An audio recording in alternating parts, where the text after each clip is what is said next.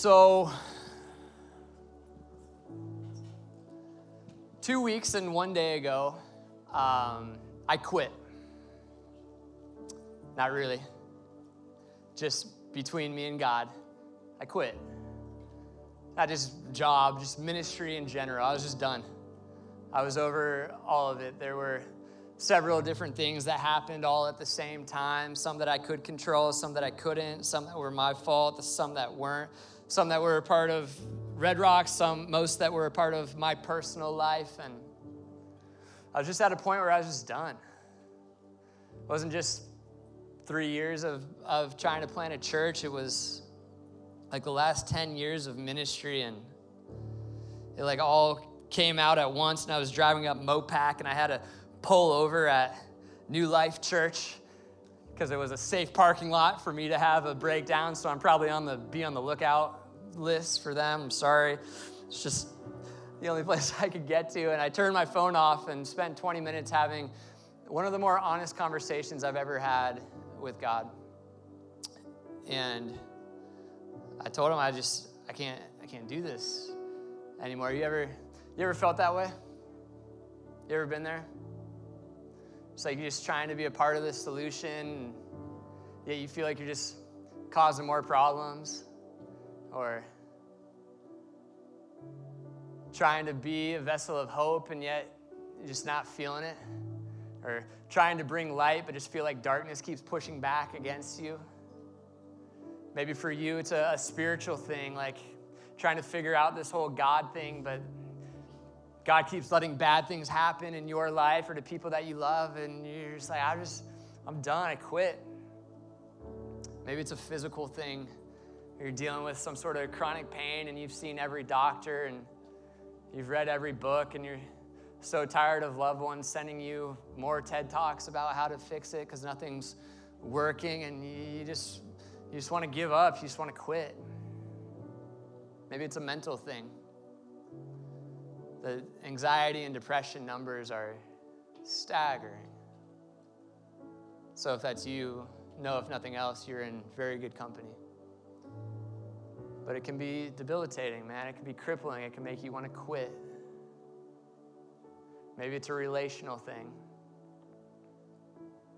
Marriage is hanging on by a thread, or feel like all your friendships are falling apart. And if you're honest, you just you just want to be done, man. You, you just want to quit. Well, I, I was at that moment and I was sitting in my car, and as I'm crying and talking to God, I have AM radio on. Who listens to AM radio, Jacob? It's like some Christian station, and there's this pastor.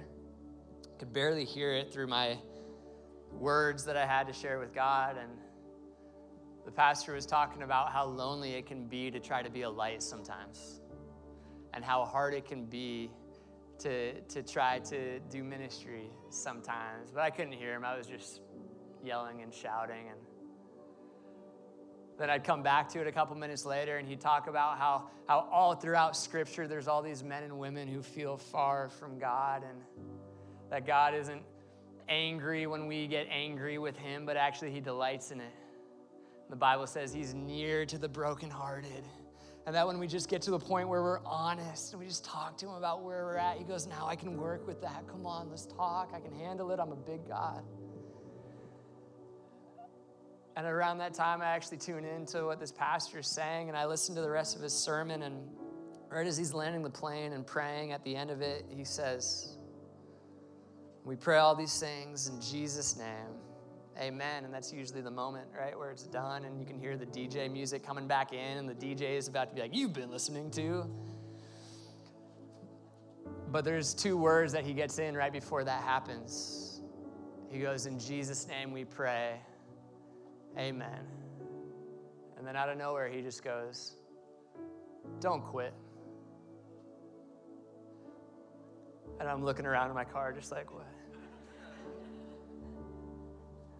And uh, for the last couple weeks for me, that's been changing the way that I've read the book of Daniel as I've just been reading it over and over and over again. Watching this guy named Daniel persevere through so much. And uh, So I've got something on, on my heart that, that I want to share, but in honor of those two words, we're simply going to call this message Don't Quit.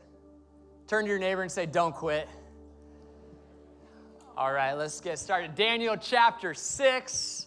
If you've got your Bibles, if you brought a friend and you're like, he usually tells jokes. I don't know, that was like a really heavy thing. I know, I'm sorry.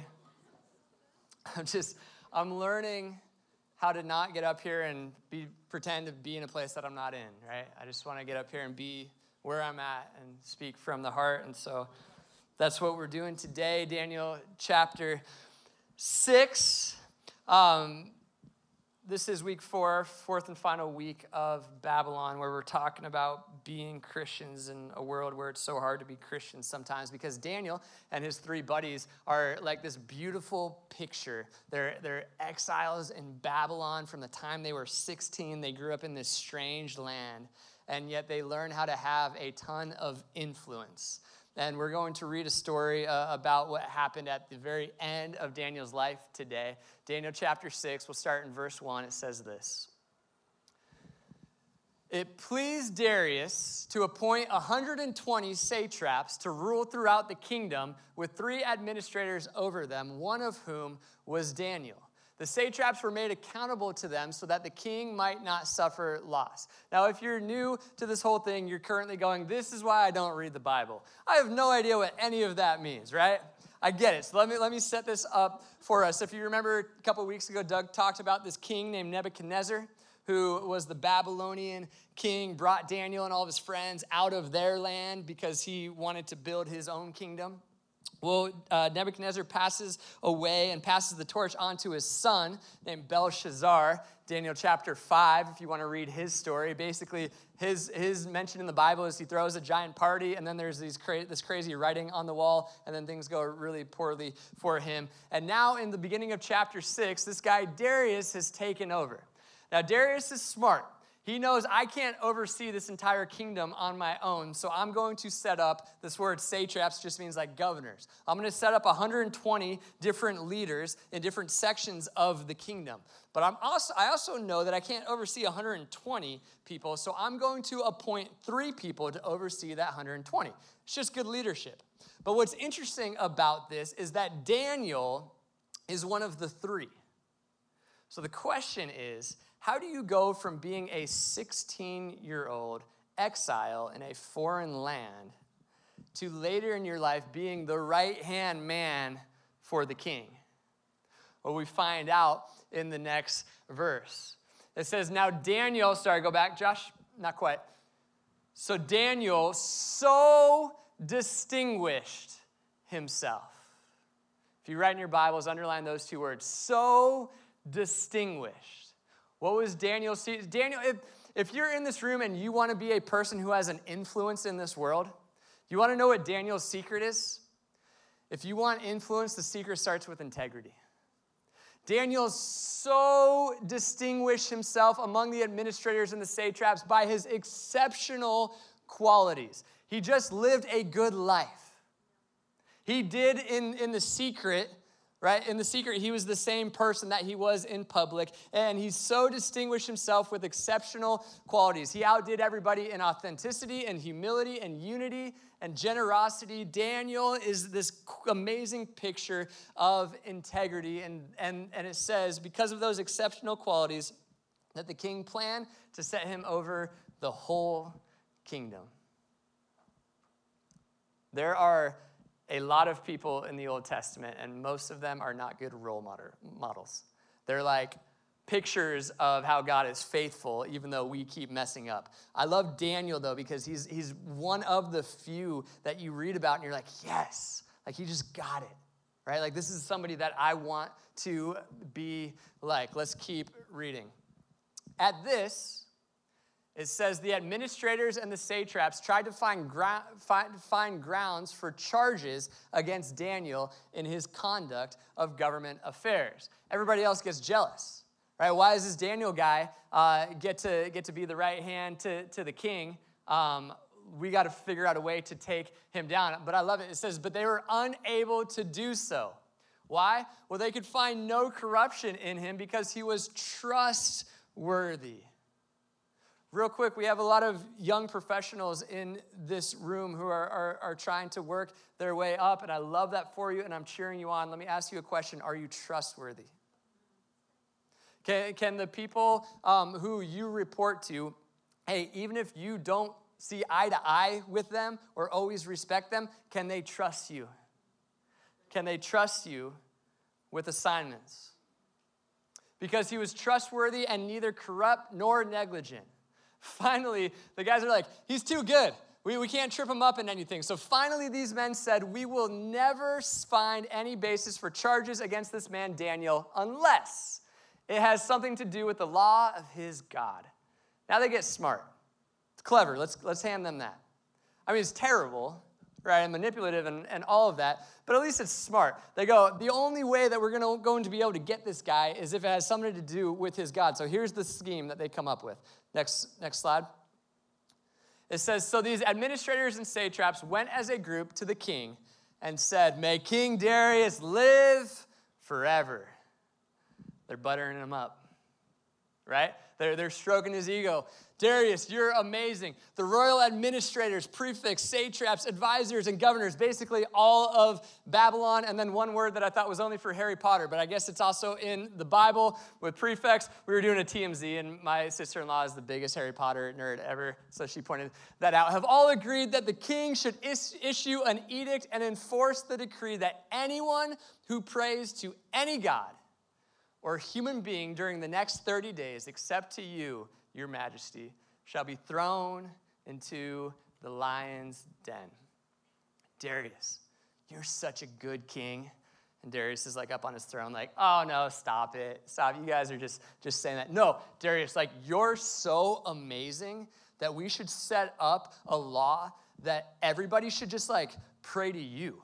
Like, we don't need to pray to gods. Let's just, just pray to you. And Darius sits there and he goes, No, no, no, no, no, no. And they're like, No, we should, let's just have people pray to you. And eventually Darius is like, Actually, it's not a bad idea. Power does weird things to people, doesn't it? Like, I don't even know how that would work. Like, okay, so now we just have to pray to this human. And so my best friend is sick right now. And so I guess I'll go talk to the king, right? And so you, you bow before and you're like, I'm praying to you, Darius. And Darius is like, okay, great. What do you need? You're like, my friend is sick. Can you heal him? And Darius is just like, actually, I'm not a doctor, you know? And I can't do anything. And the guy's like, Yeah, why are we praying to you? And he's like, I don't know. It was a head trip. I don't know why we did this thing to begin with. The power does funny things to people. And so Darius sets up a law that says you can't pray to anybody except for me for 30 days. Now, this puts Daniel in a very interesting place, doesn't it?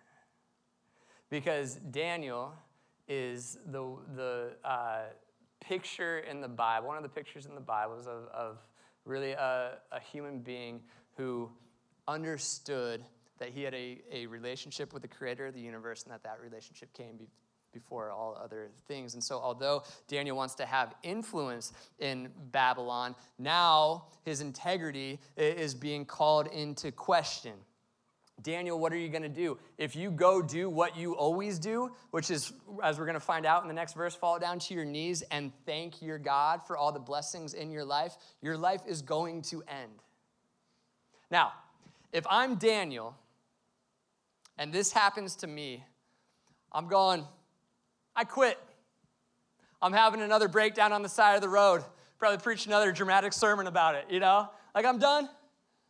Check out Cancun this time of year. I think it's supposed to be nice. I'll learn how to scuba dive. I retire. I am out of here. Babylon, good luck.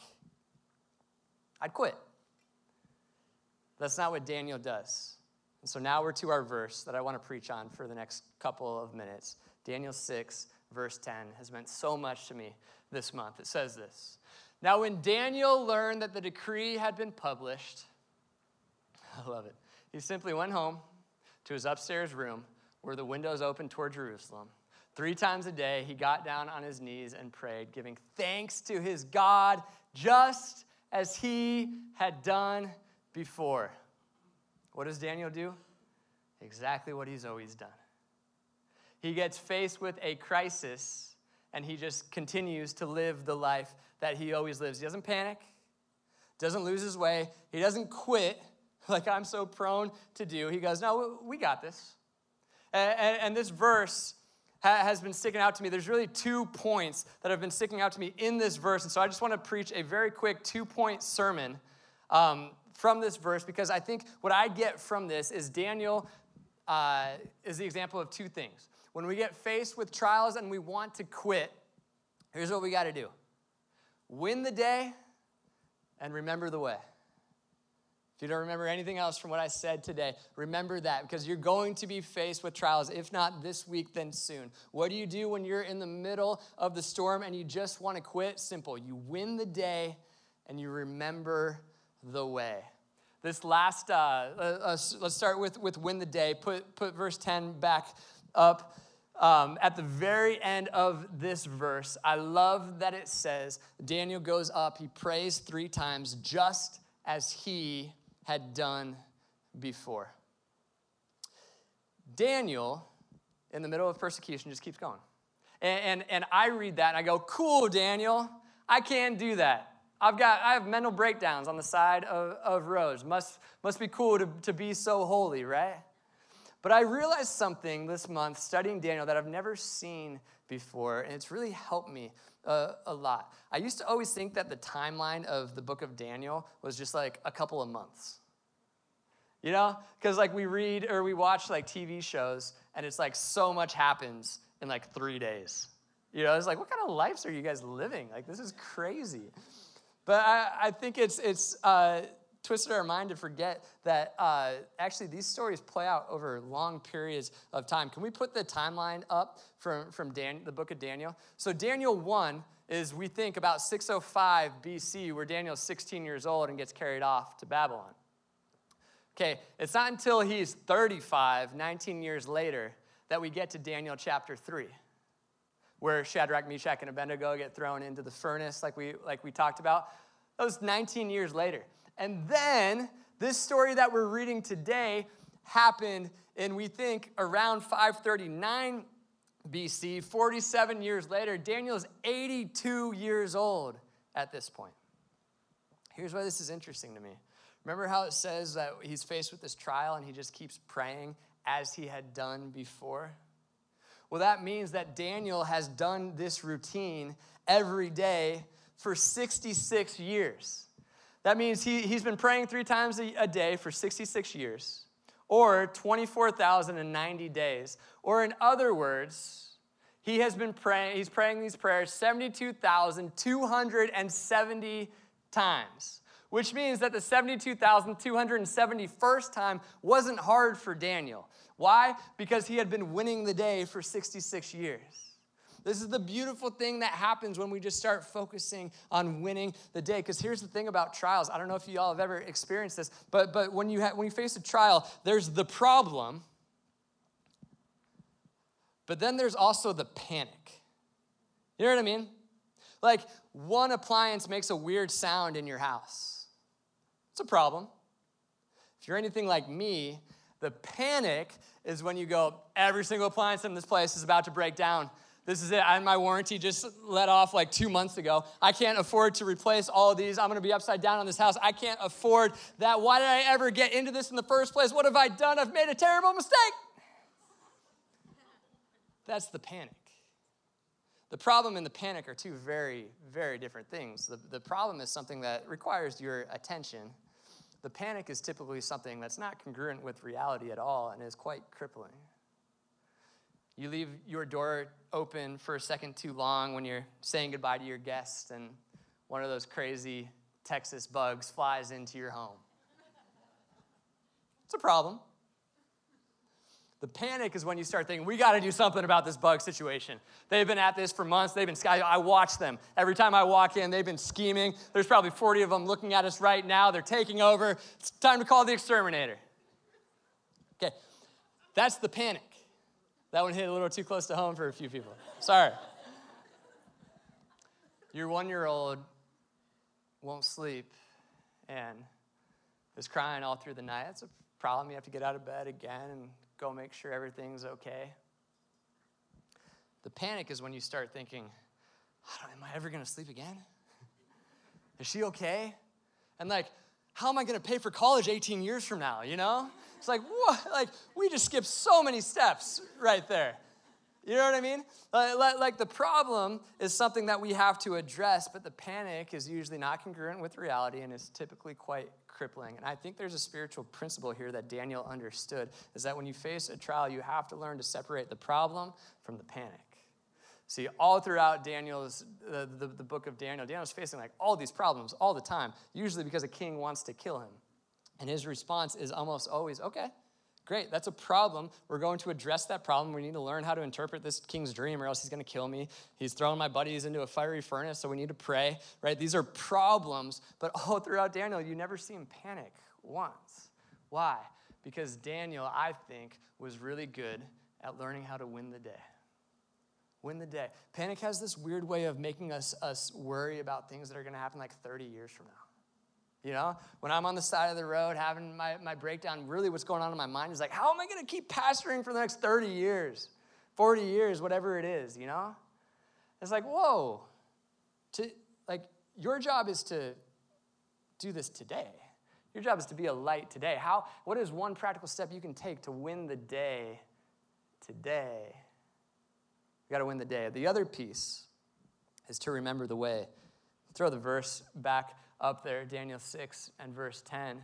Notice that when he learns about this law, he goes home to his upstairs room. It says, where the windows opened toward Jerusalem. What was he doing? He was remembering the way. See, 66 years prior, the Babylonians had pulled him out of Jerusalem. And they spent 66 years trying to take the Jerusalem out of him. And all he ever did is look back to Jerusalem and remember the way. Remember the end of the story. Remember the eternal perspective. Remember where all this is, is heading, because Jerusalem doesn't just mean the, the, the promised land, the, the city. It's the new heavens, the new earth, the new Jerusalem. Like Revelation talks uh, about Daniel is going, I'm in the middle of this crisis, this crazy moment in my life, so I got to get my eyes back on the end of the story. I'm going to remember the way, I'm going to win the day, but I also have to remember the way. Something happens when we learn how to gain an eternal perspective because panic tries to steal our eternal perspective away from us. I've, um, I've done a lot of funerals uh, over the years, but there were two that I did for people who were younger than me. And uh, both of those messed me up like pretty good. Um, one of them was for uh, a guy who got mixed up with the wrong crowd and through a string of very unfortunate events uh, ended up losing his life one night. And uh, I spent the next week with his family. And if you're wondering, what, what do you mean? You, like, what do you say to a family? Um, I know there's this really beautiful phrase called the ministry of presence. And it's about all you got at that point. In fact, the only formula I've heard that makes any sense is the, the bigger the tragedy, the less you say. But you show up. And so I do that for the week, and then Saturday rolls around, and it's time for the funeral. And uh, I get to this church, church I'd never been to before, and I'm, I'm talking to the dad. We're talking about the service. And all of a sudden, there's all this shouting in the parking lot. And the shouting turns to shoving because uh, the, the friends that the kid had started uh, hanging out with showed up, and the kid's brothers didn't like that very much. And so they start fighting, and I'm sitting there with the dad, and the dad goes, uh uh-uh. uh. He gets up and he starts sprinting toward the parking lot. Now, I am the guy who knows exactly what to do in these situations. I didn't think they were gonna laugh. I'm the guy who knows exactly what to do in these situations, all the way up to the point where the actual like action is happening, right? So the dad takes off in the parking lot, and I got my, my suit and tie and all my notes, and I'm like, oh yeah, let's go, let's go, right? So I'm running with him, and, and, and I'm like, I know exactly what I'm supposed to do. I'm with this guy, let's go. But then I get to the point where all the fighting is happening, and I do one of these numbers. I go like, you start pointing a bunch, you know? and like doing that, like staying on the outside. It's like, have you ever been at a, a wedding where uh, you're like dancing and having fun at, at, the end, and then all of a sudden the dance floor turns into like a, a circle and you're in the middle of it, and you're like, I didn't want this. I didn't sign up for this. I don't know, I just thought of a dancing at a wedding when I'm talking about fighting at a funeral. So I'm, I'm, I'm like, my mind's catching up with myself, and I'm like, I don't, I don't know these people. Like, I don't know the story here. I wouldn't know like what I'm supposed to do. And let's be honest, even if I wanted to jump in, I'm not going to be any help at all, anyways. You know. And this like 300 pound dude walks by, and he looks at me just like, Hey man, don't. And he walks in, and he, he breaks the whole thing up, and everybody's angry and on edge. And the dad walks past me, and he goes, Sorry, pastor, do your thing. And now all of a sudden, this angry mob is all staring at me. And I'm like, are okay. Yeah, yeah, yeah. To- I totally know what to do now. Let's all go to the auditorium, you know?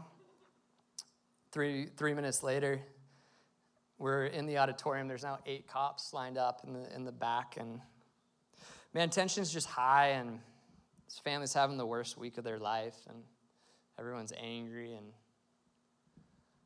I get up there and I do the only thing I know to do, which is, well, hey, I know everybody's angry in this place right now. I, I, all I know is that when Jesus went to the funeral of his buddy Lazarus, he stopped and he cried and he, he sat in it and he felt it. And um, then I turned to Revelation 21 and I started talking about the new heavens and the new earth, New Jerusalem the day where, where the dwelling place of God is with man, where God is here with us and wipes away every tear, where there's no more pain, there's no more hurt, there's no more confusion, there's no more rivalry, there's no more fighting.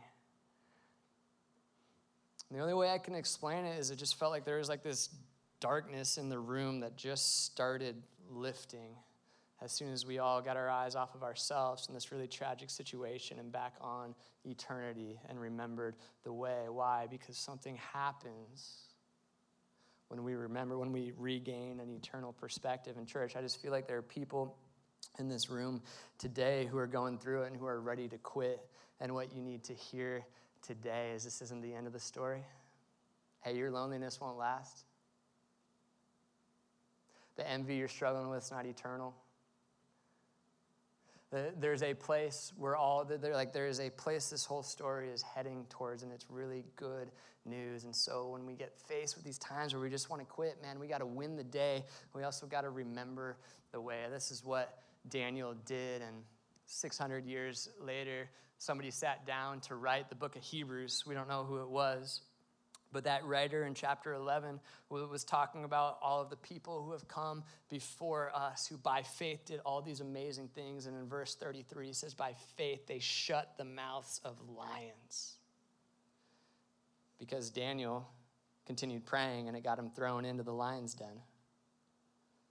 By the way, if you went to Sunday school, you know it was Daniel's faith that got him out of the lion's den, but I think sometimes we forget it was also his faith that got him into the lion's den to begin with. By faith, an angel comes and shuts the mouths of lions. And the writer of Hebrews is reflecting on this, going, This is incredible. Hey, since we are surrounded by such a great cloud of witnesses, he writes in Hebrews 12, verse 1. Let us, because of what Daniel has done, because of all these people who have come before us, because of what they have done, let us throw off everything that hinders and the sin that so easily entangles, and let us run with, here's our word. This is for somebody today perseverance, the race marked out for us. One of my favorite parts about being a pastor is getting to watch so many of you run the race marked out for you with perseverance, even when things get difficult. And we have somebody in our church named Reagan who uh, this summer took this verse very literally. Uh, she ran an actual race. Uh, just so happens that her race was 178 miles long. 170. Hey, I ran two miles yesterday, Steve. I felt pretty good about myself. She ran 178 miles. As you can probably guess, there is a backstory behind that kind of behavior. You don't run 178 miles unless you have a very good reason to do it. But we decided it's not my story to tell, it's Reagan, so here she is.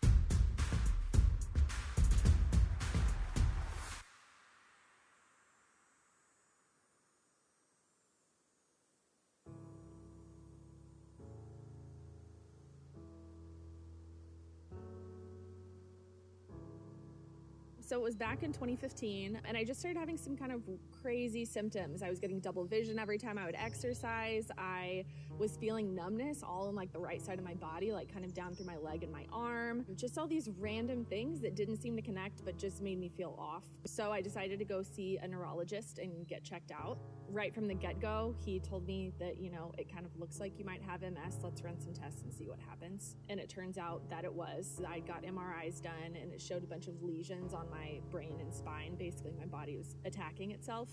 I automatically went to worst case scenario. I started thinking about, am I going to be able to walk? I'm engaged, so like Will I be a burden to my future husband? Was my life going to be shorter? Am I not going to be able to have kids? All of like the dreams and things that I'd planned for myself just felt like in that moment they weren't really going to be possible. And I just remember walking into the elevator and just starting to cry, thinking like I'm too young. This isn't supposed to happen to me. This is not a part of my journey. Like, what is the rest of my life going to look like with this chronic illness that there's not a cure for? So I saw it as an opportunity for um, kind of what can I do to help other people, but also to take advantage of the body that I have been blessed with.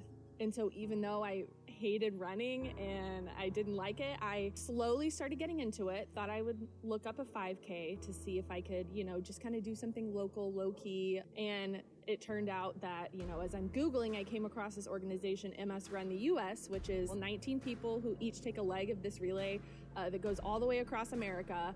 And each chunk is like more than 150 miles and at least like six days long. So it's pretty much a marathon a day, any way you look at it. Something inside me just like moved. And the days after, I just couldn't shake the feeling that it was supposed to be a part of my journey. I just, anytime I'd have like quiet moments with God, I could just like feel that tug of like, this is something that you need to do.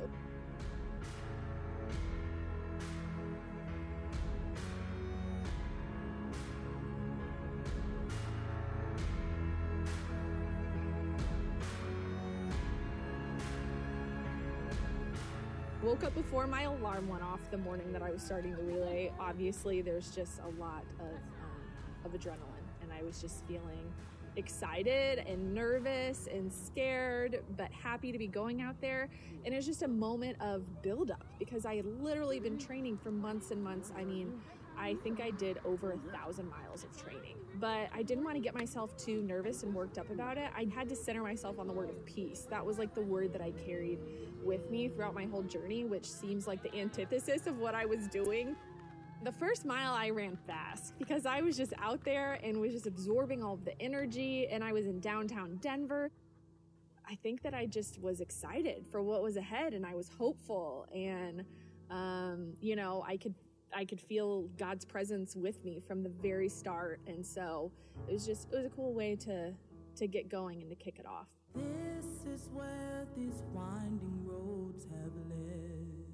It is day one for Reagan, and she started in uh, Curtis Park in Denver this morning. Now she's at a pretty good pace. We're in a good flow. She knows where she's going, and so it's gonna be a good day.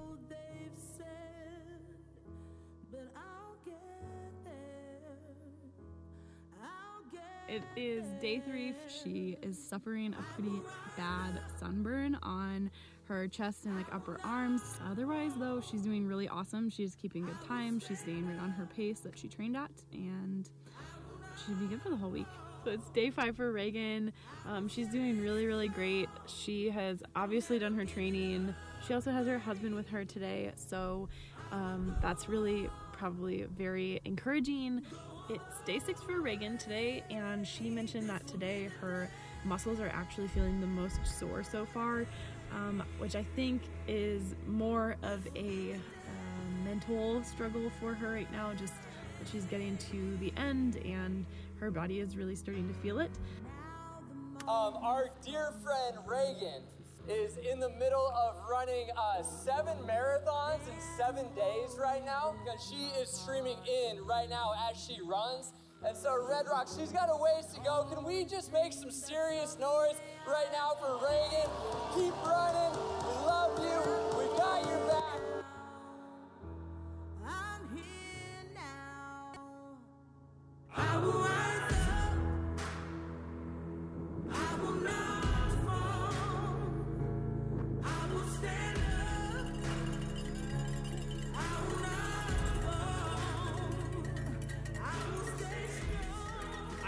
ready for this, and I don't think that there would ever be a moment, no matter how much training I did, how many marathons that I did, that I would ever think, like, yeah, I'm ready to run 178 miles over a week. Man, you just have to take that first step and just trust that God's going to see you through it if He's called you to it, and just start going. I don't think anybody's really ready to tackle big dreams or tasks that feel like they're just daunting. And the biggest thing is to just start. It's easy to drag your feet and to keep making excuses. And I think I could have put this off for another year and another year and just thought maybe next year I'll try that. Man, am I glad that I just listened to the calling and just stepped into it and gave it a shot because I. I don't think any amount of bravery would have ever fully prepared me for walking into an experience like this.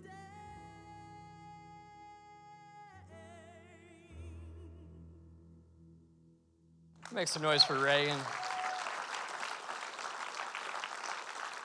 Man, she was here at the nine o'clock sitting right there with her entire family, and just so proud of, of them. And if you know Matt and Reagan, you know they're just some of the, the best people in the world and so generous and so humble. And she got a tough phone call, man, and she had two decisions. She had a decision to make. She could have chosen to get bitter and quit, but instead she chose to get better. And because of that, today her story is inspiring hundreds, if not thousands, uh, of people. In fact, she, we were texting yesterday. Yesterday, the last leg got to New York, so they finished. They ran literally all the way across the United States. It blows my mind. It's crazy. And if you want to support them, msruntheus.org. Uh, they're still raising money for MS. And I guess I'm just wondering um, what other stories God is currently writing in this room. What other moments God is getting us ready for, and what other conflicts and trials people are facing all across this room right now that are causing them to want to quit. I'm just wondering what it would look like for us to win the day, remember the way and the last thing I'll say is this the next verse after Hebrews 1, the writer just says, Here's how you do it fix your eyes on Jesus, the pioneer and perfecter of faith. For the joy set before him, he endured the cross, scorning its shame, and sat down at the right hand of the throne of God. Jesus had every opportunity to quit the night before he went to the cross and he literally told God, I don't want to do this. That entire day, as he's arrested and mocked and brutally beaten and killed. And yet the writer says he endured the cross. I'm not going to quit. I'm, I'm going to win this day because I remember the way, and I know that 2,000 years from now, there's going to be somebody that walks into some church in Austin, Texas, wondering if this good news could really be this good feeling so unlovable and feeling so far gone that they feel like, no, I'm just done. Uh, I'm ready to quit. I'm ready to throw in the towel. And can I just remind you that Jesus loves you that much? That this good news is actually for you. So don't quit. Don't stop. To the, the well, the, the pioneer and perfecter. That's the phrase that, that, that's been working on me this week. He didn't just start this good work in you, He's also going to be faithful to bring it to completion. And so don't quit, don't stop. In fact, would you guys stand up to your feet with me as we get ready to, to sing one last time? What I want to say is to, to the person in this room who mentally is going through it right now, maybe anxiety or depression is just having its way with you, and you just feel like you're at the end of your rope. Can I remind you that Jesus is both the pioneer and perfecter of your faith and that he loves you, and so don't quit? To the relationship that's on the brinks right now, maybe the marriage that's holding on by a, a thread, maybe even in this room right now, can I remind you that Jesus is the pioneer and the perfecter of your faith? And so don't you quit. Hold on. Mistakes are opportunities for grace and forgiveness for the person who's had uh, uh, spiritually just had bad experiences, maybe in church, maybe in this church, and you're ready to walk away from it all, can I remind you the beauty of being imperfect people, all pursuing a perfect God together? Don't you quit. What Jesus started in your life, He will be faithful to bring it to conclusion. Jesus has got you. And right now, I think all across this room, what we need is a fresh wind and a fresh fire as we get our eyes back up. As we get our eyes back up on the one who started this all and will be faithful to bring it to completion. So, Father, would that Spirit come? Spirit, would you come and would you fall afresh on us? Would you remind us? Would you teach us how to win the day? Would you remind us to remember the way? And all across this room, for anybody who's feeling lonely, who's feeling out of it, Lord, would you remind them in this moment that you've got them? That you're here for them. For the one who hasn't experienced joy in a long, long time, I pray that today would be the, the day that they feel that joy, an overwhelming joy, Lord. For the one in this room who hasn't felt loved in so long, would you remind them that you love them? And would your love overflow out of them? And Lord, for the one who feels hopeless, who's ready to stop with this whole ministry thing, would you remind them right now in the name of Jesus that their story's not over, that their job's not done, that they still have breath in their lungs, so they still have a mission to make heaven more crowded and earth more whole. And I pray right now, Spirit, that you would empower all of us, empower all of us right now in the name of Jesus to win the day, remember the way, no matter what, to not quit. Never, ever, ever, in the name of Jesus. We all said, Amen.